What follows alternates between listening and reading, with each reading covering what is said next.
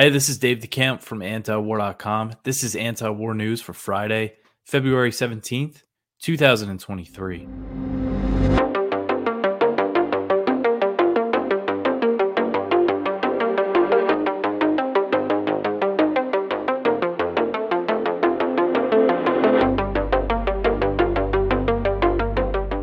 All right, the first story at the top of AntiWar.com today.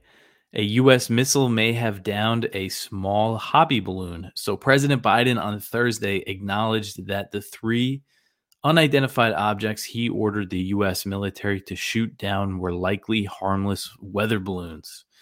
So these are the three unidentified objects that they shot down after the Chinese balloon. Biden came out and gave a little address on this situation on Thursday. And he said, quote, "The intelligence community's current assessment is that these three objects were most likely balloons tied to private companies, recreation or research institutions, studying weather or conducting other scientific research," end quote. So following the panic caused by the Chinese balloon that floated over the United States, U.S. fighter jets shot down unidentified objects on February 10th, 11th, and 12th. Each day they shot one thing down. And they used heat-seeking Sidewinder missiles to shoot these things down. And they're worth over $400,000 a piece. That's also what they used to shoot down the Chinese balloon. And in one incident, the thing that they shot down over Lake Huron, Michigan, which was the last thing that was shot down on February 12th, one of the missiles missed. So, I mean, it just shows how dangerous this whole thing is. Now, Biden said that the military was still working to collect the debris, so they're not saying they know what it is. They're just saying it was likely some sort of harmless balloon. Now, there is a report from Aviation Week which said at least one of the objects may have been a hobby balloon reported missing by a club in Illinois that launches small balloons with tracking devices that are capable of traveling the globe at high altitudes. So the club, which is the Northern Illinois Bottle Cap Balloon Brigade, they said that their balloon was last reported off the coast of Alaska on February 10th, and tracking data projected that it would be floating over Canada's Yukon territory on February 11th, and that was the same day a U.S. F-22 shot down an object in the area over that Canadian territory. And since then, they haven't seen this tracker, hasn't transmitted its location since then. And the balloon that they launched is known as a Pico balloon, which is a small silver-coated party-style balloon that carries a transmitter. Party-style, the things that you see at birthday parties, that's about, kind of a bigger version of that, but not much bigger than what you probably are picturing in your head. And a Pentagon memo described the object that was shot down over Canada as a small metallic balloon with a tethered payload below it. So if you're watching on the video here, I just tweeted out this picture that I found of one of these Pico balloons. This was the best one I could find because it shows somebody standing next to it. So you could get the idea of the size. And I mean, this is unbelievable. The fact that they might have used a Sidewinder missile to shoot one of these things down. And these are launched by, hobbyists that in some cases they use ham radios to track them. So again, and then more evidence that it could have been, this is what could have been shot down, is that Canadian authorities said that the object that was shot down was traveling at approximately 40,000 feet. And when the club's balloon was last reported, it was floating at about 39,000 feet, so close to 40,000 feet. And this club right now, they're not blaming the government for shooting down the balloon, but they do think it's a real possibility. And again, their transmitter has been off, but there has been other instances where these transmitters could go out for a few days. But, it's the 17th, and, this was published on Thursday, this report. And it quoted a guy named Ron Meadows, who is the founder of Scientific Balloon Solutions, and that is a company that makes these Pico balloons. He told Aviation Week that he tried to contact the government to tell them that they were likely shooting these types of balloons down. He said, quote, "I tried contacting our military and the FBI. and just got the runaround to try to enlighten them on what a lot of these things probably are. And they're going to look not too intelligent to be shooting them down, end quote. And these Pico balloons can be purchased for as little as $12. Some of them could go up to $180. But I mean, not much money. That's and if you look at, again, at the picture, it's a little tracking device, very small, just a few inches or so, that's hanging from this balloon. It's pretty cool. I mean, it sounds cool that they can travel the globe. And then this other club, the Rocky Mountain Ham Radio group, they describe the Pico balloons as a 3-foot mylar foil party balloon filled partially with ultra pure helium and carrying a 13-gram solar powered APRS transmitter. So again, very small transmitter. The balloon is intended to travel for long distances and is intended to be recovered. These balloons, is not intended to be recovered, so they don't recover them. These balloons have literally circumnavigated the globe even multiple times before finally descending. So apparently, these guys are nervous now that their hobby is going to get they might get new regulations or something put in place because of all this. But I mean, man, if that's what they shot down, I mean, it's just unbelievable.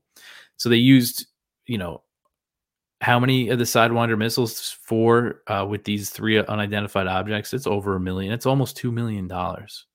And not to mention, deploying the jets, what that costs and everything. It's just, it would be unbelievable if, we didn't know who we were dealing with here.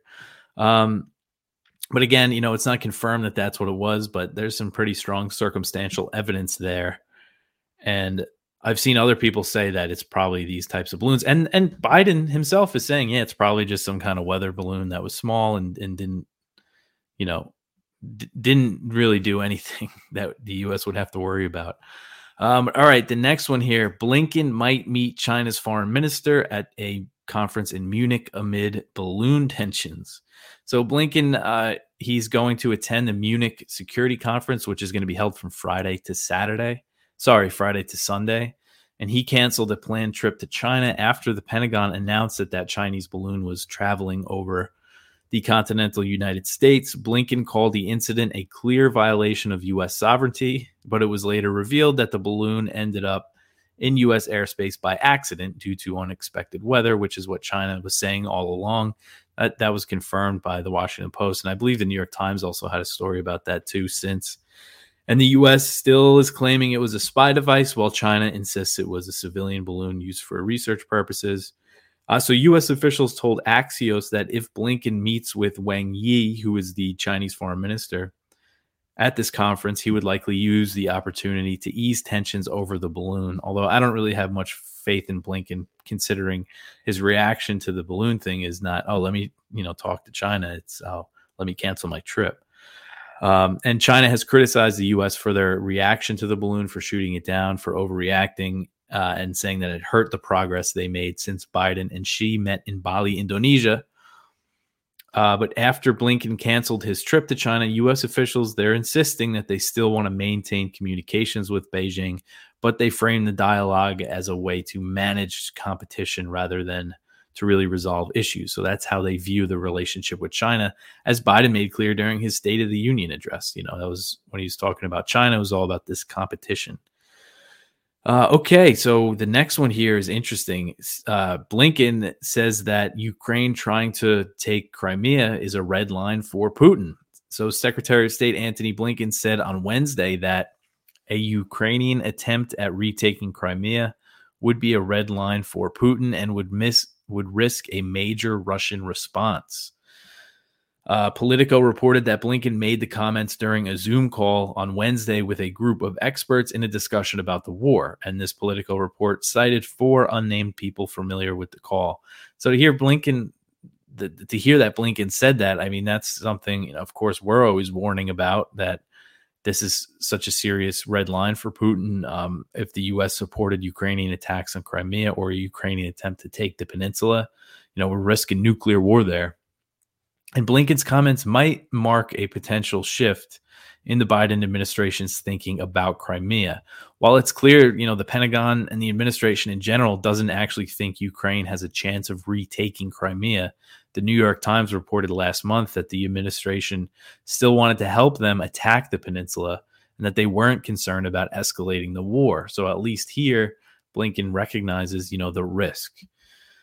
And Putin has shown he's displayed a willingness to really escalate the war over attacks on Crimea. A very important point that I make a lot is that he didn't start these large-scale attacks on Ukrainian energy infrastructure until after the truck bombing of the Kerch Bridge, which connects Crimea to the Russian mainland. That happened in October, and then they started pounding Ukrainian infrastructure. Again, they didn't do it before that. So the idea that it doesn't risk escalation like a full-scale assault is just nonsense. It's just not true. According to Politico sources, Blinken made the comments when asked if the administration was willing to help Ukraine achieve its goal of taking Crimea, which Russia has controlled since 2014.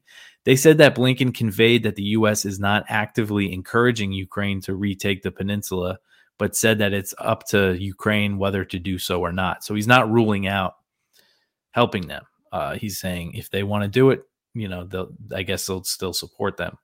And Ukrainian officials still maintain that they will drive Russia out of the peninsula. But again, the Pentagon doesn't think so. And neither does Mark Milley, the chairman of the Joint Chiefs of Staff. He said that it's unlikely Ukraine's going to be able to drive Russia out of all the territory that it controls. He said by the end of the year, but I think he kind of means in general. While Ukrainian officials say that they will liberate Crimea, most people living on the peninsula are happy that they are part of the Russian Federation. This is, again, another important point, because this is what the rhetoric you hear from Ukrainians is that, they're going to liberate this peninsula, but it's full of people that don't want their liberating. Russia annexed Crimea following the 2014 U.S.-backed coup in Kiev that ousted Yanukovych, sparked the civil war in the Donbass, and a referendum at the time showed 97% of voters were in favor of joining Russia. Now, that is a very high number, and the U.S. and Ukraine dispute the result. But polling since then has shown that overwhelmingly the people of Crimea are happy that they joined Russia. There's a lot of examples of this. And this article I linked to isn't some Russian propaganda. It's actually Foreign Affairs. So again, very mainstream new outlet that recognizes, the reality in Crimea and how people that live there feel. So good to see at least Blinken recognizes, it could risk something if Ukraine goes for it. All right, the next one here, Ukraine launches joint production of artillery shells with a NATO country. So Ukraine's state arms producer announced on Wednesday that it was launching joint artillery shell production with an unnamed NATO country, and this is a step that reflects the alliance's deepening cooperation with Kiev. So this is Ukroboronprom is the company. They said that they began producing 120 millimeter mortar rounds with a NATO member, but declined to identify which NATO member it was. The company's spokeswoman said that the joint production was just the first step in NATO-Ukraine cooperation on arms production. She said, quote, "The emergence of this shell is the first product of our joint cooperation with a country from the NATO alliance. It will not end with shells. We will soon show you other products produced with partner countries. This is the onward movement and integration into cooperative chains with the North Atlantic Alliance," end quote. The announcement came a few days after the Telegraph reported that British defense industry executives recently visited Ukraine to discuss producing British weapons inside the country. But this spokeswoman, she said that the NATO country involved in the artillery shell production was in Central Europe. She wouldn't say which one, but said it was a Central European country, and that rules out the UK as a possibility. The Telegraph report said that arms makers in other countries were looking to produce weapons inside Ukraine, including companies in France and Germany. And of course, any factories producing NATO weapons would be a potential target for a Russian military. So again, this is an example of Ukraine-NATO really expanding cooperation. And it comes as NATO is really worried about this artillery shell shortage that they're dealing with. The next one, I just left up that Russia wants a UN Security Council meeting in wake of the Seymour Hersh Nord Stream report. The next one here, this is really important. U.S. sanctions are killing Iranians with a blood disorder.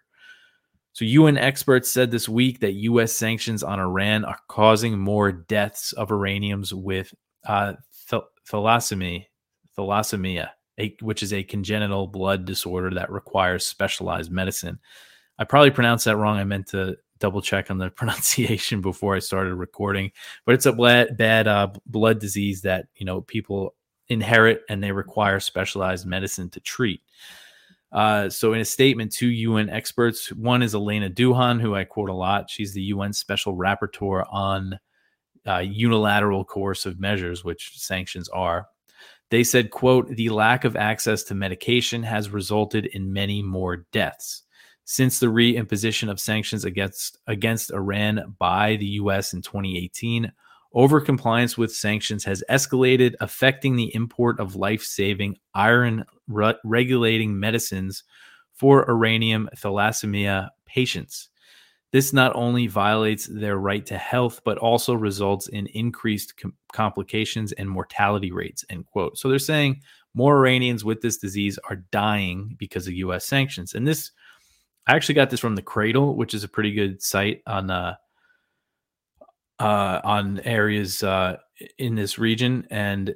But besides that, I didn't see it reported anywhere else. And I put in the statement that was put out by the UN on Tuesday saying U.S. sanctions are killing people in Iran, and didn't really get picked up by any Western media outlets that I saw. The U.S. insists that sanctions on Iran technically have exemptions for humanitarian goods, but history shows international banks and companies generally avoid doing business with heavily sanctioned nations altogether due to fears of running afoul of the restrictions. So they said, quote, the humanitarian exemptions for medical goods in U.S. sanctions regulations are complex and unclear. In addition, recent U.S. practices impose high fines on pharmaceutical companies selling medicine to Iran, triggering fear in medical delivery and insurance business sectors, end quote. So this says that the sanctions have, because of the sanctions, Iran have not been able to get a specific medicine made by a Swiss company for this blood disorder. And they also couldn't get the ingredients to make medicines for this blood disorder that are made in France. And, you know, there's other examples of this. I know there's some other disease that people need specialized bandages for, where they get cuts really easily, or sores, and they can't get them. And more people are dying because of that. And, you know, this is just another example in a long list of how U.S. sanctions hurt ordinary people, hurt ordinary civilians, and in many cases, you know, kill people. And this is an example of it. And again, just gets ignored by the media. All right. So the next one here, this is from Jason Ditz, and this is about that Iraq currency exchange, how the Federal Reserve controls, you know, Iraqi access to dollars. So the U.S. endorsement fails to help Iraqi currency exchange rate. So dragged down by a crumbling currency, Iraqi officials had high hopes. The bottom was reached this month with the U.S. endorsing a series of reforms meant to scale back limitations on use of the country's dollar reserves. Friday the 3rd saw the dinar bounce off of record lows. It's the Iraqi currency, but predicted recoveries never materialized. And the currency is showing no signs of stabilizing. The exchange rate is settling back down to those recent lows. The unstable dinar's problems have ground Iraq's economy to a halt, with the U.S. Federal Reserve controlling Iraq's dollar reserves, even though Iraq has exported a lot of oil in trade for petrodollars. They've been unable to take advantage of those profitable exchanges with their own currency. The U.S. fears more dollar availability will facilitate smuggling in Iran and Syria, and has subsequently scaled back the access that propped up the dinar. This has prevented Iraq from rebuilding from the ISIS war and planning for future growth. The level of control is exactly why, during the invasion and occupation, the U.S. increased its grips on Iraq's bank. They're still struggling to find a balance, and it's clear the market's faith in U.S. endorsements is less prevalent than its pessimism over the Fed making things worse. So again, since the invasion, they've controlled Iraq's bank, and that's how they can still control the country and have influence, even though so many people want the U.S. to leave. All right, the next one here. The U.S. launches another airstrike in Somalia. U.S. Africa Command announced that it launched an airstrike in Somalia against Al-Shabaab on Wednesday, the second known U.S. airstrike in the country this month. So in a press release, AFRICOM said their typical thing. They claim that it killed 5 Al-Shabaab fighters and that no civilians were harmed because it was done in a remote location. Like, people don't live, you know, in remote areas or anything. And of course, I always have to just say the Pentagon is notorious for lying and undercounting civilian casualties. So we can't take their word. And there's never any confirmation of their claims. It's never like, because they say this is their initial assessment, and there's never follow-up reports. Very rarely. Sometimes people get there on the ground and they usually find a much different story, that civilians were killed. We're just not seeing their account confirmed. So there's no reason really to believe them. And the strike was carried out northwest of Mogadishu, 285 miles northeast of the capital, Mogadishu. So again, puts it in kind of southern central Somalia, where a lot of this fighting has been going on between the U.S.-backed government and Al-Shabaab. U.S. airstrikes continue to increase. Again, this is the second in February. There was 3 in January. In 2021, there was 15 claimed by AFRICOM. And it's another thing to point out is that the CIA, I believe, also launches drone strikes in Somalia, and they don't have to make them public. So it could be more airstrikes than we know of. This is just what they're announcing. And the airstrikes, so they went up since Biden deployed troops to Somalia last May. The airstrikes initially dropped when President Biden first came into office, as the Trump administration launched a record number of bombings in the country. So there was 15 airstrikes in Somalia in 2022, 11 in 2021. But you go back to the Trump administration, there was 45 in 2020, and there was 59 in 2019. Which was a record high. Trump bombed Somalia more than Bush and Obama combined. Now, Trump did order the withdrawal of most of the troops that were in Somalia. At the time, it was 750. This was during the final months of his administration. But those troops were mostly redeployed elsewhere in East Africa, I believe mostly in Djibouti and Kenya. And that made it easy for Biden to, you know, send them back in. And they were still launching airstrikes, the Trump administration, even after the withdrawal was complete. And Task and Purpose actually reported on this airstrike. Again, usually there's very little media coverage. And they talked to Christopher Miller, who served as the acting defense secretary in the final days of the Trump administration. And Miller said that he believes the Biden administration's decision to redeploy troops to the country was related to the Afghanistan withdrawal. He said, quote, "After its debacle in Afghanistan, I would strongly suspect the Biden administration decided that they needed to show strength regarding counterterrorism someplace else," end quote. So, you know, who knows really if that's the case.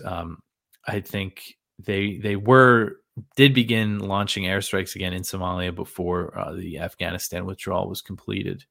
But, you know, this really is, you know, when you talk about the terror war, actually, they have been stepping up operations against ISIS in Syria and Iraq. But when it comes to airstrikes, it seems like Somalia is where they're launching the most right now. And it's just something that, you know, nobody is aware of.